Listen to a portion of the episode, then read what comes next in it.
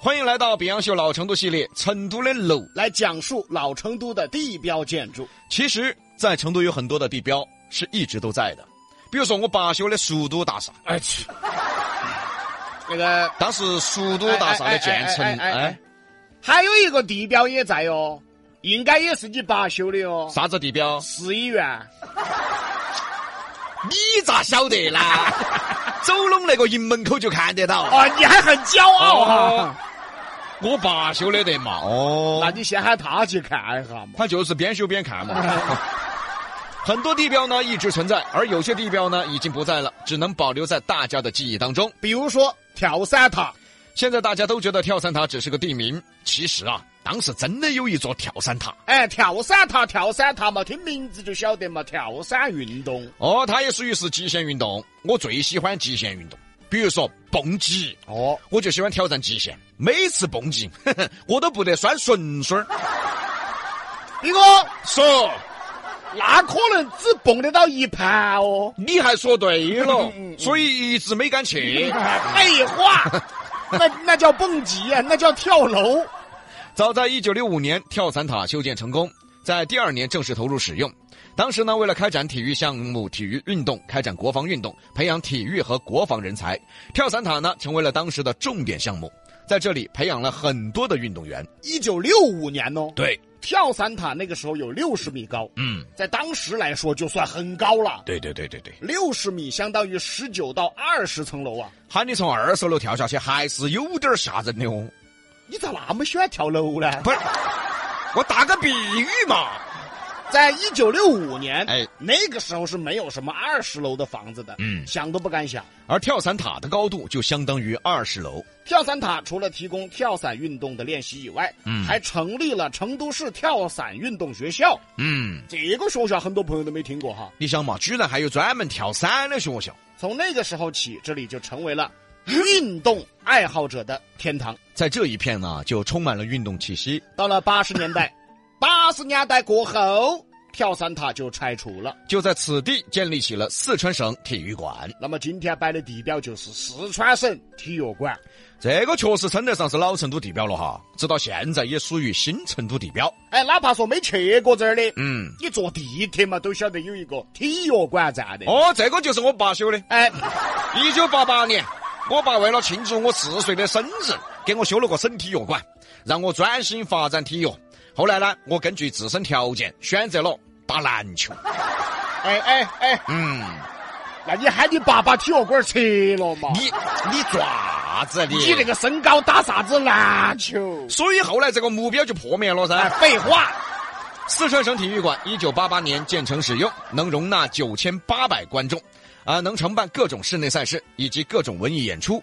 就在当时啊，就算最大的室内场馆了，哎，关键点它是室内，也是室内容纳观众最多的场馆了。曾经呐，各种明星演唱会、各种文艺演出、大型活动都要在这儿举办。比如说我们姐蔡依林，哎，我们哥林俊杰，我们表叔林志炫，哎我们老挑张杰，哎，这好，全是亲戚。还有我们大爷李北清。哎，哎，你说我屋头咋那么多亲戚都是明星呢？他们认识你吗？他们？李北清认得到啊哈？哎，这 这好呀！大家记忆中的段子呢，记忆中的李北清呢，你和我和你都是一码事。这场演出就是在省体育馆，哎，这是经典哈。嗯，包括我们舅妈刘德华，还有我们姑爹张学友，都在这儿开过演唱会。哦，你舅舅刘德华，是你姑爹张学友，是他们认你吗？他们认不认我不重要，我认他们就对了呀。尤其张学友在成都各大场馆都开过演唱会，张学友，张学友，我们爱你。张学友，张学友，我们爱你。我爱黎明，我爱黎明。 我爱黎明。现在很多朋友都还记得哈，当年去省体育馆看演唱会的场景，歌迷粉丝簇拥在体育馆外摇旗呐喊，哎，当时门口的黄牛也多，呃，卖周边产品的也多。哎，确实很闹热呀。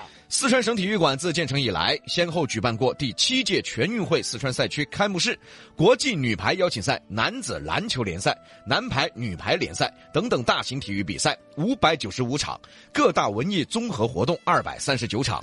不管是体育赛事还是文艺活动，四川省体育馆都是家喻户晓。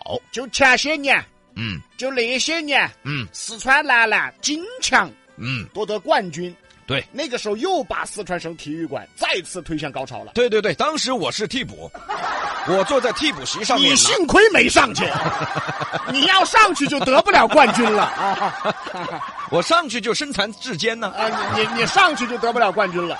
反正这就是我们成都名副其实的地标。你要说它的建筑，你现在来看，你觉着没那么宏伟哈。可在八十年代、九十年代，那是相当宏伟的了啊！一个大型的室内场馆，嗯在当时来说，那是很漂亮、很壮观的。场馆在二零零九年和二零一一年先后进行了两次大型改造，室内设施以及呃外立面都重新翻修了。哎，也就是现在大家看到的样子了。省体育馆呢位于人民南路。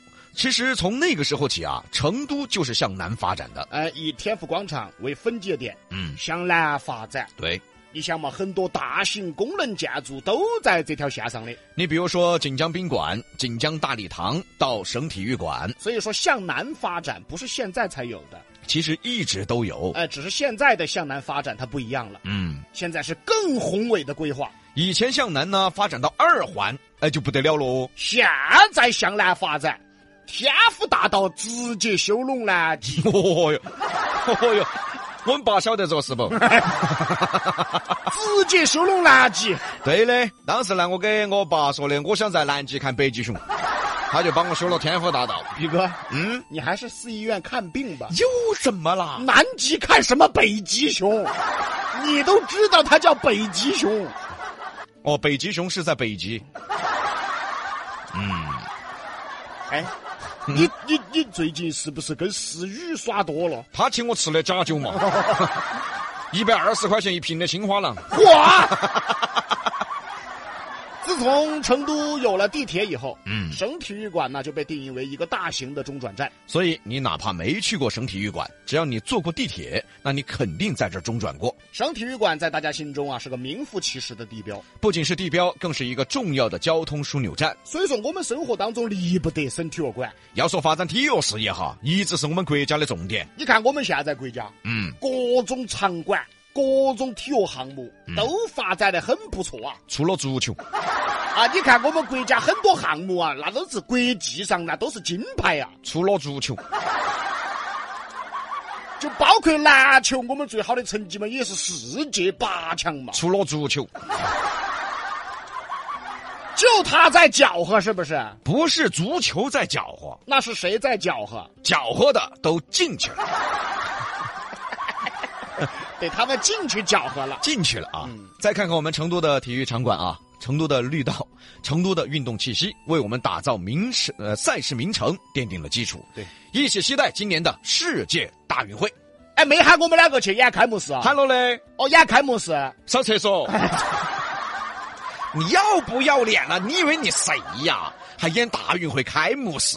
我们演的是下一届奥运会的开幕式，啊啊啊啊 下一届在巴黎的嘛。啊啊！我打个招呼就对了噻，反正是我们八举 办的，主办方卢 氏哎，啊。